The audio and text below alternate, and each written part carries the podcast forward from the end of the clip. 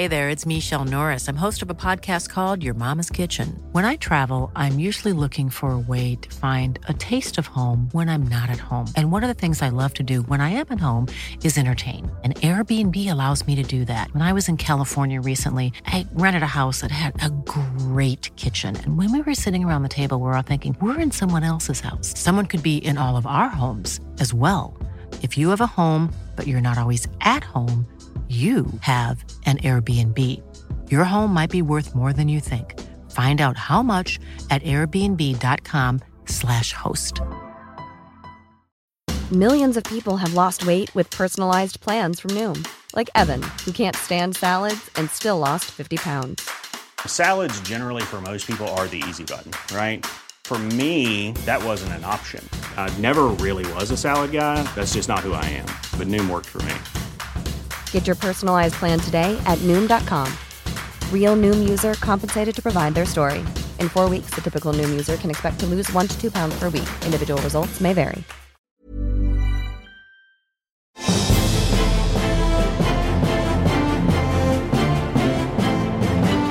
Welcome to Any Stupid Questions, the political podcast that asks stupid questions about big issues. Questions like, I bet you're glad we don't have a presidential system now, aren't you? Who would be in charge of that? With me today discussing Brexit is Anand Menon, Director of UK in a Changing Europe, the authoritative source of independent research on UK EU relations, as well as Ahir Shah and Athena Kugblenu. Right then, so I'll start with a stupid question, and my question is this How much of a fucking mess is all this Brexit business? Quite a lot. Quite a lot of a mess. Yeah, for two reasons, I suppose. One is because it will be a mess anyway, because leaving the EU is massively complicated. Mm-hmm. It's made worse by the fact that the EU has a rule for leaving, which is stupid, Yeah. because it gives you two years to do something that Superman couldn't do it in two years. And it's made even worse because we're not being run by Superman at the moment, so that slows things down even more. That's more definitive an answer than I was expecting, Oh. to be honest. There's a song, and it's the title is "Now That We've Found Love, What Are We Going to Do with It?" So now that we've got our country back, what are we going to do with it? We don't have the first clue, is the easy answer. I mean, we are freer to do what we want in some areas, if you think about it. We can do what we want with immigration, we can do what we want with agriculture. But because our government's so divided, they're incapable of coming to a settled decision on what they want to do. So we're just going to have to wait and see. But we'll have more freedom, yes. We just don't seem to have a government that knows what to do with it. But surely with agriculture, it's not like you do what you want with it. You just grow stuff and you eat it. It's not like oh, let's grow stuff and have a food fight. That'd be No. well, I mean, you could grow stuff and have a food fight, but you could. I mean, you could not grow stuff. There are politicians out there who are saying the day we leave the EU, we stop paying any money at all to farmers. So all the ones who aren't very efficient go out of business. We import the stuff that they used to produce. It will be cheaper. Food prices go down, and there are a lot of unemployed people on the hills of Wales. What would we do with the farms if we stopped paying farmers to farm the land? Could we build like Disney worlds? Well, we'd watch them get overgrown. I Yeah. imagine. Uh, or luxury developments. Yeah, In we need more of those. In the event of a no deal, have you got like a plan? Like I think like loads of people say like, oh, you've got to get to like a coastal area because then you've got a flank behind you that the zombies can't approach from, or you know, like if you like how how are you at headshots? Do you think that you'd be sufficient in that, or do you think that they'd turn you quite quickly? I'm going to stock up on French cheese and Spanish wine. That's my plan. Spanish wine. Yeah.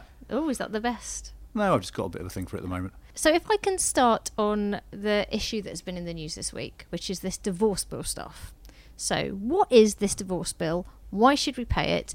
And can we just close down the Channel Tunnel instead? Yes, we can close the Channel Tunnel, but they'll still want this money. Okay. It's not a divorce bill. What the EU say it is, is it's the money that we've agreed to pay Yeah. as a member state, and we can't just leave and say we were lying.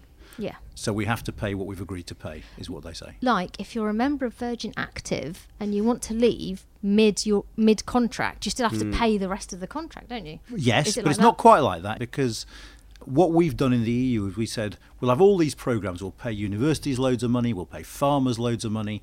We'll plan it ahead for five years, and yet we'll sign on the dotted line. Okay. And what they're saying is you're leaving halfway through that period, but you've signed up for it. We're all committed to it. We can't afford to do it without you. Yeah. So you've got to pay what you signed up to do. See, that seems very reasonable. It seems very reasonable until you come to the small print of what that entails. So, one of the things the EU wants us to pay are the bills that we've accrued for pensions for people who work in the European Union. Okay. It also seems very reasonable unless you're Jacob Rees-Mogg, in Yes. which case, of course, it seems profoundly unreasonable, Yeah. and that's the problem. is- So wait, we're going to have to leave, and I'm still going to have to pay Nigel Farage's pension. Well, Nigel Farage is one of the pensions, yes, absolutely, but there are a lot of other people. If that makes you happier, it's Okay, not yeah. just him. And another thing on Jacob Rees-Mogg. So I can understand people who are desperate for us to leave right now in terms of they live somewhere that's been completely neglected by the UK government, and the feeling is any change is good change. It doesn't matter. Now, I, I understand the gung ho Brexit mentality behind that.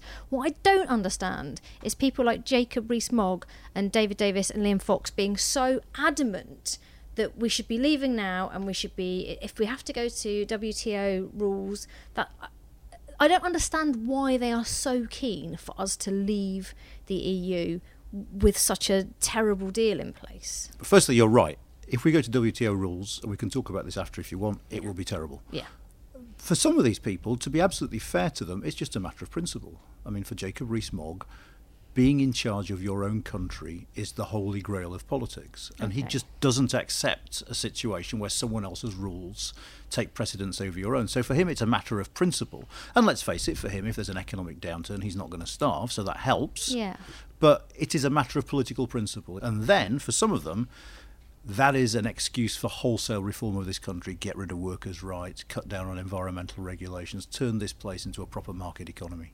But that seems like I, I don't understand why you'd want to get rid of workers' rights and why you'd want to have poor environmental rights. It seems very Machiavellian. I mean, there's a credible intellectual argument. I don't agree with it, but the argument says that actually, if we produce things more cheaply, the economy will boom. If the economy booms, everyone gets richer.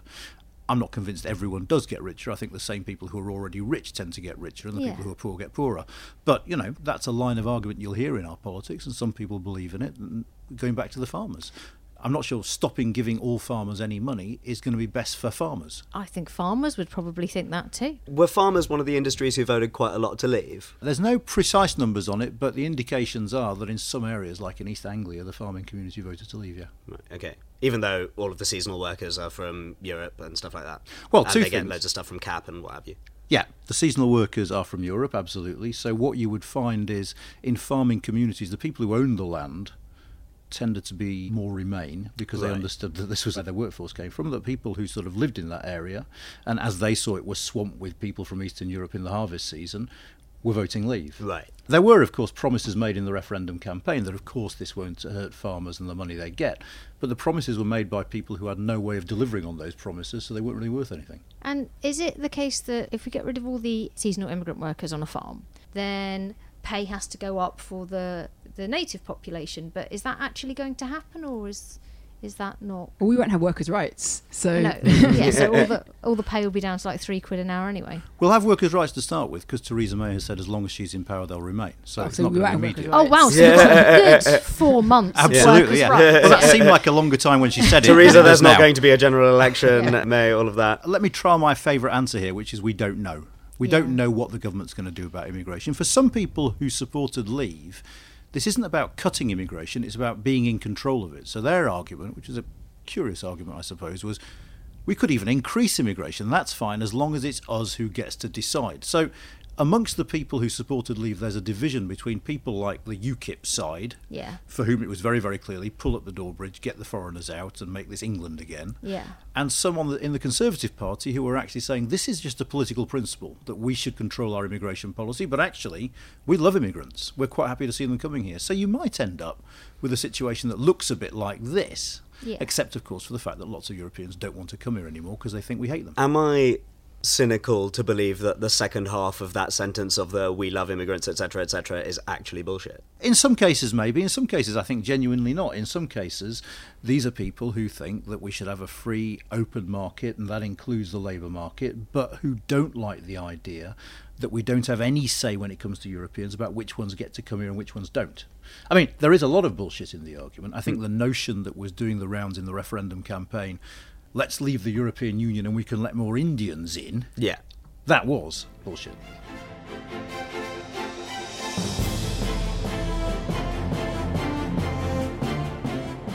If we leave the EU with no trade deal and we have to go to World Trade Organization rules, Is that catastrophic? Because I, like everybody says, oh, it's really bad, or some people say it won't be that bad. And again, I don't quite know what bad means. Well, here we're going to embark on a little journey into Nerd Central, all right? Okay. So just This bear with good, me though. for This two is what I minutes. There are two ways of getting no deal. Yeah, The first way of getting no deal means no deal at all, no divorce deal and no trade deal. literally just leaving. Literally just saying, Fuck we've off." had enough, negotiations have failed, see you later. Yeah. That's bad from top to bottom. It means we don't know what legal system we're operating under. We don't know whether the flights can fly. We don't know whether the ports will clog up. I mean, the uncertainty in the short term will be catastrophic and it will lead to a significant economic shock. All and right? that's something that some people have been saying we should just do, though. Yeah. Some people have gone, let, let, let's not even bother with Article 50, let's just, just now. Tomorrow, we're not even in the EU anymore. That's what some people have said. Absolutely. I mean, I mean, for me, that always sort of brings to mind the sort of last scene of Life of Brian, that you know, whistling on a cross Yeah. kind of mm, mm, thing. Mm, ah. But, Uh, but for me, that brings to mind that when Tina Turner divorced Ike Turner, and she was like, "I just want my name," and she did really well. She got Thunderdome. so maybe it's like that freedom will make us really like entrepreneurial and creative. no one knows, least of all me, what happens 20 years down the line. I mean, it does seem to me that under any of these scenarios, we're going to have a significant period of economic uncertainty. And what happens with uncertainty is that business run away from it. Because they don't like uncertainty. They need to know, they need to plan. And basically, when they're making investment decisions, whether they're deciding whether to stay in the UK or go somewhere else, if there's a smell of uncertainty in the air, it puts them off. That's the bad no deal. That's deal. the bad, bad Okay. no deal. The other no deal is no trade deal. So WTO, World Trade Organization. Yeah. Now, what happens there is it gets harder to trade with the European Union because we're out of the customs union, we're out of the single market. You've got customs checks, you've got rule checks, you've got all those sorts of things. Our trade with the EU will fall a lot. Some people say by about 40% in the first 10 years Okay. that will hit our economy, okay, because so much of our economy is reliant on trade. What the people who think this is a great idea say is, well, we can make up for it. We can trade with China, we can trade with New Zealand. Growth is in Asia, it's not in Europe, which is true. Mm-hmm. But the assumption you've got to make then is that geography doesn't matter when it comes to trade. So, take one concrete example. Mm-hmm. We make cars with other European states, and the bits of those cars get shipped over the channel loads of times before they're finally completed. Okay, and there's what's called integrated just-in-time supply chains. So everything gets put together half an hour before it's shipped. Okay. You can't do that with New Zealand because it's a bleeding long way and there might be a storm or the ship might break down. Yeah. All right, so geography matters. Now, as soon as you think geography matters, cutting your trade with your nearest neighbour in the hope that you can make up for it with China starts to seem a bit dubious. So also, if uh, you know you have these car parts that shuttle back and forth across the channel and what have you, and they're going to France and Germany and whatever, and if geography makes things easier when things are so, why can't we do everything in Oxfordshire, Well, because where the mini factory is, for example? Like, why does that have to go? Well, because we found ways of making shorter distances, as in European distances, work. And what we've done is we've got pre existing skill sets. You look at Airbus, we make the wings, we make some of the engines, other people make different bits because their industries are very, very good at it. So we capitalise on everyone's particular skill. So we get the best things, but they're still close enough to make sense to make one finished object together. But if geography matters, doesn't that incentivize the other EU countries to just agree a deal? Because there's still things that we do here that I'm sure they couldn't do anywhere else. Like, for example, I don't know, cheese. Like, Don't do cheese in Europe. well, there's probably something that we're good at that I can't think of that can only be cheddar. made uh, here. And all I can think of is like food related stuff, like Period drama. something. Period Yeah, drama. Period yeah. drama. Well, I mean, period drama is an interesting one, isn't it? Because that's the whole creative industries, and we're Yeah. fantastic at that here. Problem is, the creative industries, a lot of which are based around here in London, rely a lot on European talent. So if you go to any of these places like Vivendi, you'll see French people, German people, Czech people, Slovak people, and those companies are now thinking, actually, if it's going to be harder for them to come here, Yeah. should we go to Paris? Because actually we'll be able to get the workforce we need. So yeah, there are things we're good at. Definitely. We're very good at some manufacturing. We make very, very good cars. The question is whether that's worth it for the Europeans. Remember, this idea that they trade with us more than we trade with them, so they need us more than we need them, is nonsense. Because 40 odd percent of our exports go to the European Union. If you think of some of the southern member states, virtually none of their exports come here. So actually, they've got bigger fish to fry. They're worried about other things, and I'm not sure that that will make them think, "Oh, let's give the British a, a really good deal. Let's cut them a bit of slack." It does seem a bit crazy to go, we're going to leave the EU, but the deal that we want is one that remains access to the single market, which means signing up to the four directives.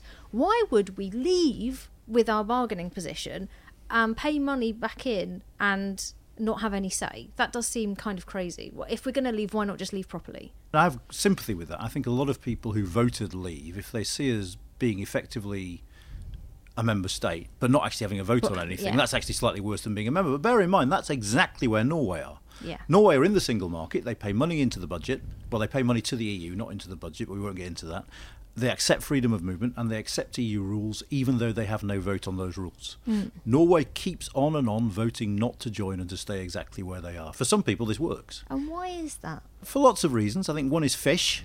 They're very, why very do they love suspicious. fish so much? That's Fish- a- well, they, they love fish and they sell a lot of them, and they're a bit wary of the common fisheries policy. But also, the Norwegians, you know, as Jonathan Portes told you a few weeks ago, they're just loaded. They have the luxury to do whatever they want. Like, in Norway, like sandwiches cost like twelve quid, and like over here you get like a meal deal. So you get like sandwiches and a crisp and a drink, and it's three pounds. Why would you want to be like Norway and have a meal deal that costs like fifty quid? It'd be ridiculous. Well, actually, you minimum missed, wage you missed the worst thing, which is you try and get a glass of wine with that sandwich, and the price will treble because Yeah. booze is off the scale. Norway's my favourite place uh, in on the planet. I love Norway so Right, much. money bags. I really like. I, I fell in love with Norway when I went to Norway. I loved it so much.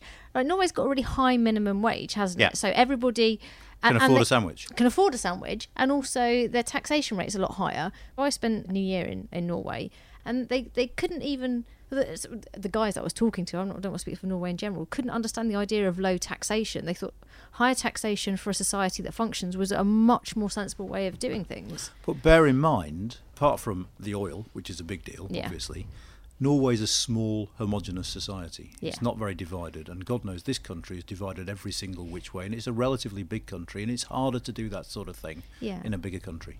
If we went on to WTO terms and had no deal, who would that make us like? Like, what other country is in that position at the moment? There's no other major country that trades with its nearest neighbour on WTO terms. Right. so we're like So it the would be vanguard of a unique and special. Oh, that's good. Yeah. Yeah. Put the Great back into Great Britain. Great. This is the thing. Like the more you look at it, the more I just don't understand this. Well, that's what but I- maybe it's because the, the idea of sovereignty doesn't doesn't mean anything to you. But me. you do understand it because you started off this conversation saying, look, I can completely understand why someone whose life was a bit pants, Yeah. whose standard of living had been falling, who felt that politicians didn't listen to them, who thought that politicians didn't bother what they thought, thought, actually, you know what, let's have a punt because let's face it, things can't get any worse. There was a lot of that about Yeah. in this referendum. I mean, if you think about one, one fact, I think 2.8 million people who didn't see the point in voting in the election in 2015 Yeah. came out and voted in the referendum in 2016. Most of those voted leave, which tells me there's a lot of people who felt that politics had nothing for them and were actually going to stick two fingers up at it in the referendum who did just that. is there a left wing argument for Brexit? Because obviously there are some people in the Labour Party who are very pro Brexit, and I've got friends who are staunch Labour supporters who voted Leave, and a lot of it to do is, is with the idea of ring fencing manufacturing and things like that. Is there a, a positive left wing argument for Brexit? Jeremy Corbyn's supporters make that argument, and at the margins, yes. But let me just say, there is nothing in the Labour manifesto from the last election Yeah. that you couldn't have done as a member of the European Union. Nothing at all. Not a single word was impossible as a member state of the EU. So re-nationalisation, all that sort of stuff, you Absolutely can still do fine. that as a member Absolutely of the EU. fine. I mean, if you went wanted to go a lot, lot further than that manifesto and really push the boat out with enormous state interventions, the EU might have something to say. It's absolutely true. Yeah. But actually, that's not what they were promising last time round. So on the basis of that, no. But you've got to balance that up by the fact that yes, if we were really, really left wing, we might have some problems. But chances are, if we were out of the single market in the European Union, the government would have less money to throw around anyway. Because what people are talking about are billions of pounds in lost tax receipt as our economy shrinks date after our trade falls. Mm-hmm. So you'll have less to play with. So you've got to balance those two things. I think the less to play with is probably more significant than the rules of the EU. Yeah. So on balance, no. Oh, well, that, well, that's good to know, and I will tell my friend Andy that. What does good look like? Are there parameters by which we leave the EU, which you were like, oh, actually, I feel optimistic now? Yeah, for me, the optimism about Brexit is political, not economic, and that optimism comes in two or three different ways. I mean, firstly, we had that massive turnout for the referendum. One of the things we did before the referendum, our project, was we, we did about 60 town hall events around the country. Uh, which meant that we travelled around and talked to public audiences, and they just came and asked questions, not stupid questions, good questions, uh, of us, right? And we I thought my vote. zombie question was very clever. Well, yeah, but it was still stupid. It's meant to be stupid. though, Mm, yeah. isn't it? Uh, and what was amazing when we were doing those trips, like on trains or in pubs or in restaurants, was people were talking about politics. Now, if you remember before the referendum, what was the big fear about our politics? Apathy and disengagement. And actually, that's no longer the case. Young people have started voting again. I mean, Yeah, but now it's- they're engaged. They're doing silly things. So maybe it was better when they weren't engaged. But I think it's that whole "may you live in interesting times" thing, right? no, and no, actually, it's living in interesting times has been too That's interesting. true. But I think it helps us get a healthier democracy if more people are participating. And hmm. secondly, the nature of our political debate has completely changed. I mean, before the referendum, everything was centrist, wasn't it? It was like a tweak here, a tweak there. And you were perfectly within your rights to look at the Tories and Labour and say, what's the difference? The only difference is who's in charge and how well they can eat a bacon sandwich. That's it. Now, all of a sudden, ideology's back and there are big ideas. I mean, God, for me, politicians are talking about investing in the north of England. They've noticed there's a north of England and it needs investment. I mean, people are talking about intergenerational fairness. People are talking about the iniquities of our system when it comes to race. Uh, None of this was mainstream in our politics before the referendum. Now, I'd like to think we could have got there another way, but actually, maybe what you need to do is break the mould. And I think to an extent, the referendum has broken the mould. So, to cut a long story short, if in 10 years' time we live in a country that has a smaller economy but a far fairer economy, then Brexit would have been brilliant. That's my upbeat case. But where do you see the chances of that happening? Like, is that in your head like a one in a million pie in the sky thing, or could that actually happen? It's not something I'd bet my mortgage on. Hmm. I have to say that. No one knows what's going to happen with Brexit. I mean, that old saying that you used to hear, which was, you know, in the in the kingdom of the blind, the one-eyed man is king. That is the Brexit expert analogy. You don't need to know much to know more than anyone else. And added to that is the fact that our politics is all over the place. We don't know who's going to be leading the Conservatives. We don't know who's going to win the election. Kensington voted Labour, Stoke voted Tory. I mean, that's the world we live in now. It's a ridiculous one. So I see it as a chance, but I wouldn't put money on anything in politics now, quite frankly, because I'd be fairly certain to lose it. But couldn't this all be solved by going through the negotiations and coming out with a deal and then getting MPs to vote on it, which seems to be sensible? Because that way you'd see actually what's happening and then you'd get have a proper debate about it. Why would you get MPs to vote and not have another referendum? Oh, because referendums are so long. Yeah. okay, all right. Do you think that will happen? Because obviously, Keir Starmer has been saying, you know, he set out his six points Yeah. of what he, that they want to be able But to, But not another referendum. but not another referendum. But you're right. Why would, if the vote goes to Parliament, why would that happen rather than another referendum? I don't think Parliament can overturn the referendum with a parliamentary vote. I think that's a bad look. Yeah. Imagine, right, we had a referendum this time next year and we voted to turn down the deal by 51 to 49 or even 52 to 48. And on the basis of that, we stayed in. All those people who came out to vote, some of them for the first time in their lives in hmm. 2016, because they'd never bothered to vote before, because actually, what's the point? They don't listen to me anyway. Yep. Are going to say, see, hmm. we came out, we registered, we voted, and what's going to happen? You're going to end up in a kind of political groundhog day. You're going to wake up the next day and it'll be 2011. Nigel Farage will be back. But He'll be building a political party. They'll be doing well in the polls, and we'll be back where we started from. Doesn't that assume that support for this thing is going to remain slightly static, right? Like you could get to a situation where down the line things are going so badly that if the people who did turn out for the first time who are like, I'm going to shake things up, go, oh shit, too shaky, and decide that they want to go back on that. It does, but bear in mind, the polls are at 50 50 now. There was a poll in the Observer today that showed that there was a significant majority against another referendum. The polls haven't moved very much. Now, if public opinion swings, let's say it gets to 70 30 who think it was a bad idea versus a good idea, then what I said before about Groundhog Day wouldn't be true. But under the current circumstances, if you're looking at a second referendum that is close because opinion's still divided, then I think that would be a very, very messy outcome. And this is where we get to that thing called transition. By definition, if you've got transition, none of the real economic pain hits until you get to the end of it. But transition happens after we've left. We leave in March 2019, and then we have two or three years of transition, which means that actually, if you believe there's going to be economic pain out of Brexit, it won't happen until after we've left. And so people won't realise it till after we've left. And so, insofar as they're going to change their minds, it will be too late. But can't we go back in? Like, you know, Colleen keeps taking back Wayne Rooney. Yeah. So, and I once thumped someone and took him back. So, like, couldn't we just say, "Oh, this isn't working out. I'm moving out. I need the muscle. Come back." Like, because like if you can leave, you can go back, right? Well, I presume you, you haven't got a treaty of your own that specifies the rules under which You'd be surprised. can. All right, okay. Actually, it's- my terms and conditions are very comprehensive. Um, Is that an option though? we can apply to join, but we'll be applying to join as a state that's applying to join. And several things come of that. One, they might say no. I don't think they would, but Mm-hmm. it, it'll take a big swing in political and public opinion to actually go back on bended knee, if Yeah. you think about it. But imagine it happened. We apply to join. They treat us in the same way. They they make us go through that painful process of accession where you've got to check all your rules are the same and all that sort of thing. We get to signing the treaty and they say, oh, incidentally, every single member of the European Union, A, has to join the euro, B, has to join Schengen, oh, and C, you remember that budget rebate you used to have? Dream on. So the conditions under which we rejoined would be infinitely worse than the conditions we rejected in the referendum. See, it does seem a bit crazy when you look at it. But- Life is full of what ifs. Some awesome, like what if AI could fold your laundry? And some, well, less awesome, like what if you have unexpected medical costs? United Healthcare can help get you covered with Health Protector Guard fixed indemnity insurance plans. They supplement your primary plan to help you manage out of pocket costs. No deductibles, no enrollment periods, and especially no more what ifs. Visit uh1.com to find the Health Protector Guard plan for you. Hey, it's Ryan Reynolds, and I'm here with Keith, co star of my upcoming film, If, only in theaters, May 17th. Do you want to tell people the big news?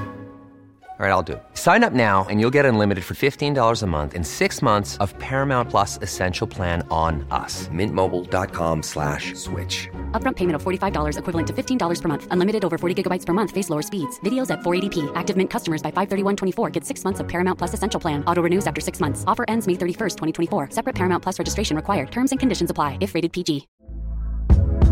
Hey there, it's Michelle Norris. I'm host of a podcast called Your Mama's Kitchen. When I travel, I'm usually looking for a way to find a taste of home when I'm not at home. And one of the things I love to do when I am at home is entertain. And Airbnb allows me to do that. When I was in California recently, I rented a house that had a great kitchen. And when we were sitting around the table, we we're all thinking, we're in someone else's house. Someone could be in all of our homes as well. If you have a home, but you're not always at home, you have an Airbnb. Your home might be worth more than you think. Find out how much at airbnb.com/slash host.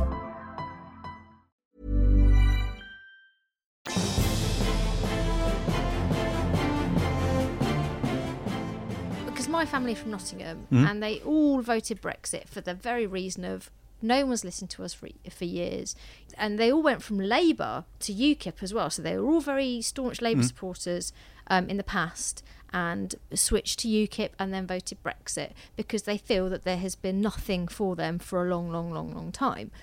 But why were the arguments for leaving and remaining not made like how how come the leave campaign were able to lie so much and why weren't the remain campaign stronger with reaching out to these areas was it complacency Firstly, I mean, on the lying, uh, you know, people lie in elections. I mean, George Osborne said he'd get rid of the deficit. Gordon Brown said he was going to ban boom and bust. I mean, politicians say stuff. Yeah. I think that's that's a normal part and parcel of electoral politics. To be honest, I don't get too exercised by that. But why didn't people reach out to those areas? Well, there's lots of reasons, aren't there? Firstly, the government was making the case to remain in, which meant that the spokesperson for Remain in Nottingham and in Wakefield, where I grew up, was George Osborne. So not great. No. So when George Osborne said, "What's not to like about this country now? Why would you change it?" Loads of Oh. people. Do you remember that moment when the head of the Remain campaign, who wasn't allowed out after this, did a press conference and he said, "The thing about Brexit is it'll be dreadful because wages will go up and house prices will go down." yeah Pause. you know, loads of people thought. Oh, fantastic! The 'Cause, you know, price if you don't live, like- if you live outside the M20, well, if you live outside the southeast, the notion that house prices are going down is a gift. Yeah. So, partly because the spokespeople were wrong, partly too because, of course, Jeremy Corbyn didn't campaign. yeah Labour didn't really get engaged in this, didn't really get their top people out to these sorts of areas saying, look, this isn't a Tory referendum. This is a serious referendum about whether you want the country to be richer or poorer. We understand that at the moment the country's quite rich and you're getting nothing, but that's because you voted for them. Yeah. If you vote for us and we're in, you'll do a lot better than if you vote for us and we're out. I mean, that was the sort of argument that needed to be made. But Corbyn didn't believe that argument. So you had no Labour, you had an unpopular Tory government that had imposed austerity, and the other side had all the best lines. I mean, Take Back Control was a fantastic line. Mm-hmm. Janet Jackson album. it's a really good album. I'm sure. everything that was dismissed as Project Fear now basically seems to be coming into fruition. And do you think like part of the problem was it was just so large the scope of everything that was going to shift that it seemed unbelievable, although it actually is the case. There were, there were several things about Project Fear, weren't there? Firstly, there were big numbers involved, and some of those might prove to be right, absolutely. Secondly, the Treasury tried to dress them up with specifics. So they said each household will be £4,300 worse off if we leave. There's no way they could know that. I mean, that was a sort of guesstimate, and people looked at that and thought, yeah, right. Cameron made a speech about security, which was a very pretty decent speech. But when they briefed it to the press on the Sunday before he spoke, they were using lines like "could The be a World new War war." thing, yeah. yeah. And then people just thought, yeah, right, get a grip. So it was exaggerated. They exaggerated. They used numbers that weren't strictly true and all that sort of thing.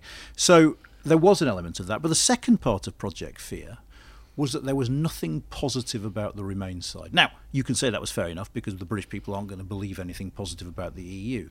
But if you're not saying anything positive, I mean, I thought one of the best lines of the referendum was when Boris Johnson said that the Remain camp, Project Fear, are basically the Gerald Ratners of politics. Now, you remember Gerald Ratner, who got into trouble because there was this jew- you're all very young, aren't you? There's a jeweler's I called Ratner, Ratner. and he I said, and he said, we sell crap jewellery, Yeah. but you Oh, should buy it yeah. anyway. Boris Johnson said that's basically what the Remain camp is doing. They're just re- Gerald Ratnering this thing. They're saying, well, it's crap, but you should vote for it.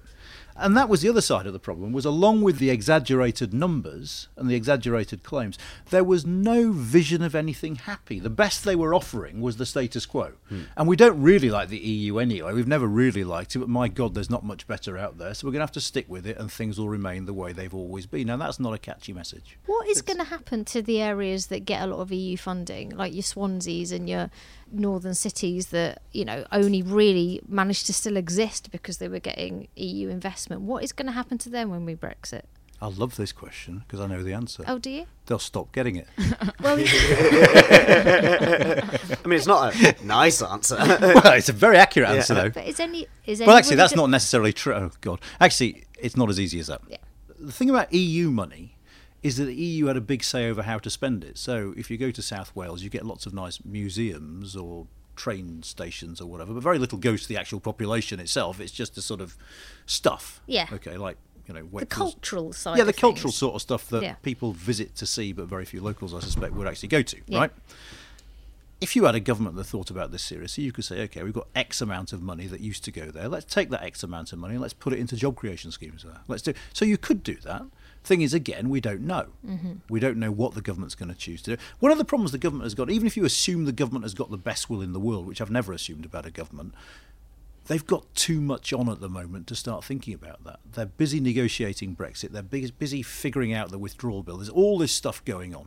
The whole civil service is obsessed by Brexit. The notion that at the same time they're going to come up with a credible regional strategy that is well thought out for regions like South Wales strikes me as fanciful. So it's going to be painful, I suspect, at least initially, if only because government hasn't got the space to do it right at the moment. In your opinion, what would be the best outcome now in terms of the economy and people's right to live here? For me, I think if we end up with a migration system that looks fairly similar to the one we've got now, mm-hmm. but where government is more sensitive to the specific requirements of areas that are most badly affected by it, that would be the best outcome. I mean, there's a really interesting thing about Brexit and indeed politics in general at the moment, which is, if you like, the aggregate versus the local or the anecdotal. And that's to say, everyone knows, any economist you ask will say, migration from the EU was massively beneficial for the public purse. These people paid loads more in tax than they took out in benefits. Okay, but if you go to Spalding in South Lincolnshire, we did a town hall event there, which I'll remember for the rest of my life. The people were saying, "Yeah, yeah, yeah, whatever, we don't care." But you know, in in summer, the population of our town trebles. You cannot get your kid in to see a GP. It is an absolute nightmare. The town gets overcrowded. So if you'd been a canny government and you thought we want to keep this system going, you might have, you know, hey, build a couple more GP surgeries in Spalding. It's not rocket science. Yeah. So there needs to be a sensitivity to it along with a recognition of the big picture. So migration that is managed and managed sensibly in that way Yeah. strikes me as a good outcome. Now, in terms of our economy, I would like us to retain as great and as close a trading link with the European Union as we possibly can. I think you're probably right. Given the referendum we've had, staying in the single market is going to look a bit odd. Mm. You know, having their rules, having their regulations, accepting free movement. But that's where this free trade treaty comes in. I think we need to negotiate something that gives us as much ability to be in that market or as close to it as possible, because otherwise the economic effect is going to be negative. Let's say we leave the EU in March. When I wake up in the morning and we've left, what will be different? And will we have a bank holiday? Because that would actually change my view of it a whole lot. Because we should have like a leaving the EU day. But like, will I leave the house and be like, oh, it smells a bit less Europey, A bit less cheesy. less cheesy? Yeah. Like, just Which what, would be a tremendous loss. what- every- at the moment, what does that look like in terms of my life experience? Firstly, Boris Johnson has already said that they're going to call it our Independence Day, but let's see what happens. Oh, Yes. Boris. Uh, so that's very exciting Sounds for like you, bank I imagine. to me, Yeah. guys. But Jeremy Corbyn's offering four bank Four holidays. extra bank holidays. Yeah. Yeah. George, Andrew, Patrick, Oh and yeah, Yeah. one for each of the uh, Yeah. captains or whatever. Yeah. Yeah. So they might start outbidding themselves on that, which would be interesting. Captain some Star Trek. Yeah, What- that's what I was thinking. Oh. I've watched a lot of Star Trek recently. George, Andrew, Spock. National Spock Day. So there's that. But if we have a transition phase, nothing will change, essentially. Oh. You won't notice anything. We're just I of think kicking if- the can down the road. Yeah, I think if we we're good at that. I think if we left under the worst scenario, no deal of any kind, you'll turn on the telly and you'll see lorries blocked. You'll see businesses saying they're not honouring the contract. Which bloody legal system should I go to under? You'll you'll see stuff then. I mean, you might not see stuff in your own house. I wouldn't have thought, but you'll see stuff on the telly and round and about then. I live in a lorry. Uh, Yeah, I mean, but people make contingencies, don't they? I would guess, and this is a guess, okay? This isn't knowledge. This is a guess. The big supermarkets, if it looked like we were going to fall out without a deal, would stockpile, so we don't run out of imported fruit and vegetables straight away. They'd start stockpiling. People are making contingencies. So should we start stockpiling now? No, Oh, okay. no, because they're doing it for you. What would you recommend I panic buy first? Well, not Ryanair tickets because one of the bad scenarios is that airlines like Ryanair won't be able to fly from here anymore. Right. So don't do That's that. That's a good scenario. Yes. well, I'm just saying, if that's the sort of thing you stockpile, don't stockpile it because you'll lose all your money. You might want to start stockpiling uh, euros, actually, in the case of a really bad outcome, because if the outcome is ugly, the pound will fall again. That's a good idea. Euros and tins. One of the things that really scares me, and I think it's just because I'm a namby-pamby liberal, is a horrible American trade deal where they have access to the NHS and they import all their disgusting meat. Is that going to happen? Go on, say chlorinated chicken. The chlorinated chicken, There but not go. just the chlorinated chicken, the the tumble dried beef as well, which is another. I don't know if you've ever had American. Oh, They so do that? I'm, I don't eat meat, I'm but vegetarian yeah. now, but they have an enzyme that they put in all of Hormones, their meat. yeah. yeah, because obviously tenderizing your meat's really difficult. And in America, they cook by just going, "Oh, here's a can of soup and a piece of meat. That's a meal." Um, and so they, all the meat's like pre-tenderized, so you can't overcook it. And it's disgusting. Are we gonna? I mean, obviously, like Whereas the me, Japanese feed it beer and massage it, exactly, which right? is kinder somehow. It's lovely. Okay. Um, and I know, like, obviously, I can choose to not eat chlorinated chicken, Mm-hmm. but an American trade deal just terrifies me. Are they going to want access to the NHS, and is our NHS going to crumble? Let me start with chlorinated chicken. Yeah. This is not going to make you feel any better. The reason they do it is Yeah. is because some of the standards in their manufacturing plants are so low they've got to dip it in chlorine at the end to kill the stuff it picked up en route. Yeah. So you're better off with chlorine than not in that circumstance, Yeah, right? It's really disgusting. And actually, the health and safety implications of that are incredibly minimal. You might not like the idea, but my God, if you thought through all the food you ate, you wouldn't like the idea of much of it, I reckon. We're going to try and do a trade deal with the Americans. The Americans will automatically want access to stuff, yes. The question is what the government is willing to give way on. And I suspect that one of the things we'll find is because the Americans will negotiate a trade deal for their interests, not ours of course. is we might not end up getting very much at all out of a trade deal because we end up saying, actually, you can't have that and you can't have that and you can't have that, in which case they'll say, well, you can't have that and you can't have that and you can't have that. So it might be a very short trade So deal. it'd just be a not like the NHS is so. I mean, it's not perfect, but you know, when you look at the American healthcare system, that's the thing that worries me is the idea that we have a government who aren't going to safeguard that. What you've asked about there, without asking about it, is Yeah. the difference between trading goods and trading services. Yeah. Now, trading goods is like selling a car. All right.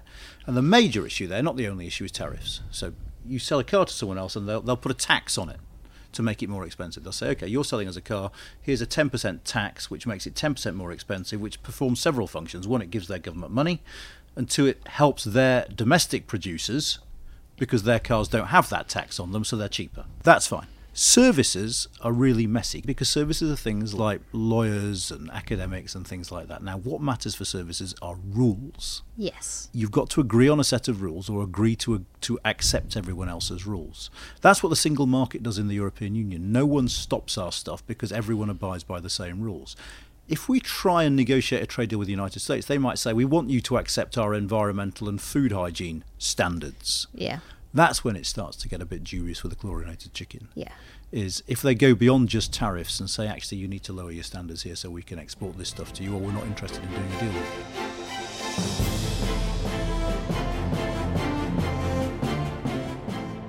We've got time for one more question each. Is there anything to feel happy about? At all? Just generally speaking, probably on the Europe thing though. Okay, because I was going to launch into football then. Oh, Right, right, okay. yeah, all right. Uh, well, I mean, it's keeping me busy. Yeah, that's good. What about wasn't just everybody just leave the EU? Wouldn't that be better? So rather than like negotiating, shouldn't we just be taking France to the back room in toilets? Go no, oh, why don't you why don't you think about leaving yourself? Wouldn't that be good? I think if you look at other member states, and loads of other member states don't like the EU particularly, but I think there's probably three reasons why other member states aren't going to do it. Two of them are pretty negative, and one of them is positive. The negative ones are, firstly, a lot of EU member states are small countries. Small countries feel unsafe, almost by definition, and so being part of something bigger makes them feel happier. So if you're Lithuania or if you're Latvia or whatever, you think, well, we could go it our own next to Russia. That's a bit scary. Nice to be big in a big club. So small states in general want to stay in. Second thing is most member states are in the euro, and if you think Brexit is messy and complicated, imagine trying to leave if you had the same currency as them as well. It would be a nightmare. Now, no, neither of those are positive reasons. They're just constraints that mean actually leaving would be such a mess and so scary, we probably better not do it. The third one's more positive, which is I think I think it's right to say that in every other country in the European Union, Europe is part of how they see themselves. I mean, take the French, right? The, the French are as nationalistic as anyone else. But since the European communities were created, I think pretty much, whenever a French president has given a press conference or made a speech, he, it's always been a he, has had two flags behind him the French flag and the EU flag. You just can't imagine that happening here, can you? You couldn't imagine Margaret Thatcher standing up in front of two flags. So I think it's just become part of their culture. However much that it irritates them, it's seen as part of what they are to a far greater degree than it is here. And I think that's the positive reason why most of them won't want to stay. And the fourth reason, of course, is they're watching us now. And they're thinking that's what leaving looks like. Who is more to blame for this mess? Is it Nigel Farage, Boris Johnson, David Cameron, or Robert Kilroy Silk? There's a blast from the past. I would say, but I'm I'm a person full of bitterness and bias. David Cameron. Do you think it's David Cameron?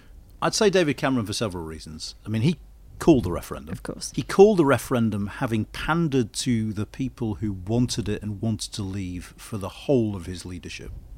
So he did nothing to say, actually, this is a lot better than you lot are saying. We should stay in. He basically just pandered to them and made negative comments about, oh, I'd rather be anywhere else than in this summit in Brussels this weekend and stuff like that, which is sort of cheap shots.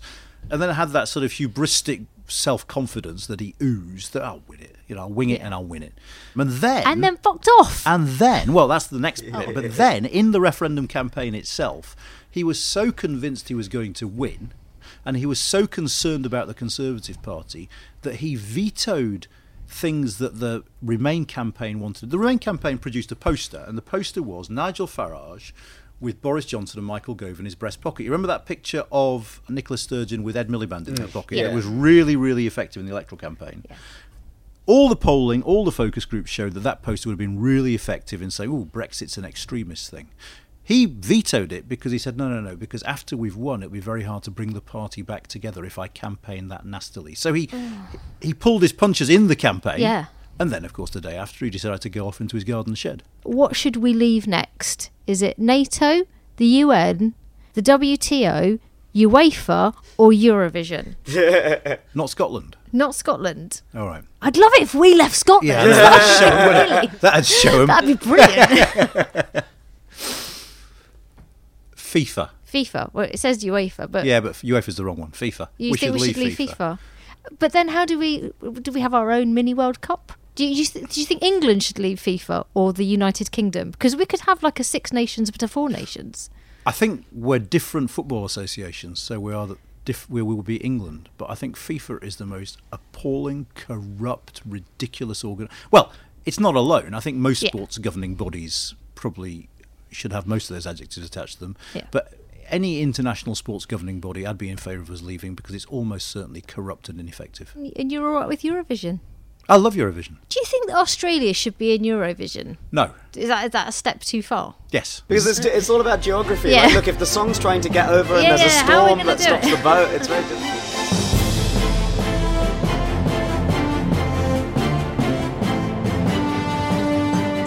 Stupid Questions was hosted by me, Danielle Ward. Our expert was Anand Menon from UK in a Changing Europe. And our comedian guests were Ahir Shah and Athena Kugblenu. It was produced by Ed Morrish for the internet.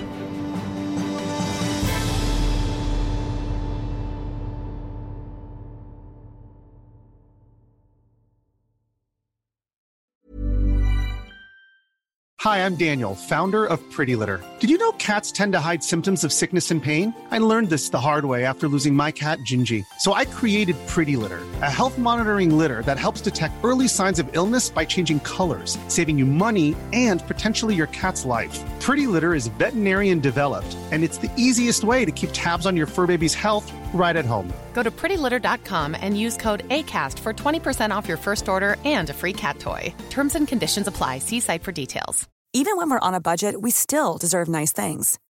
Quince is a place to scoop up stunning high end goods for 50 to 80% less than similar brands. They have buttery soft cashmere sweaters starting at $50, luxurious Italian leather bags, and so much more. Plus, Quince only works with factories that use safe, ethical, and responsible manufacturing. Get the high-end goods you'll love without the high price tag with Quince. Go to quince.com/style for free shipping and 365-day returns.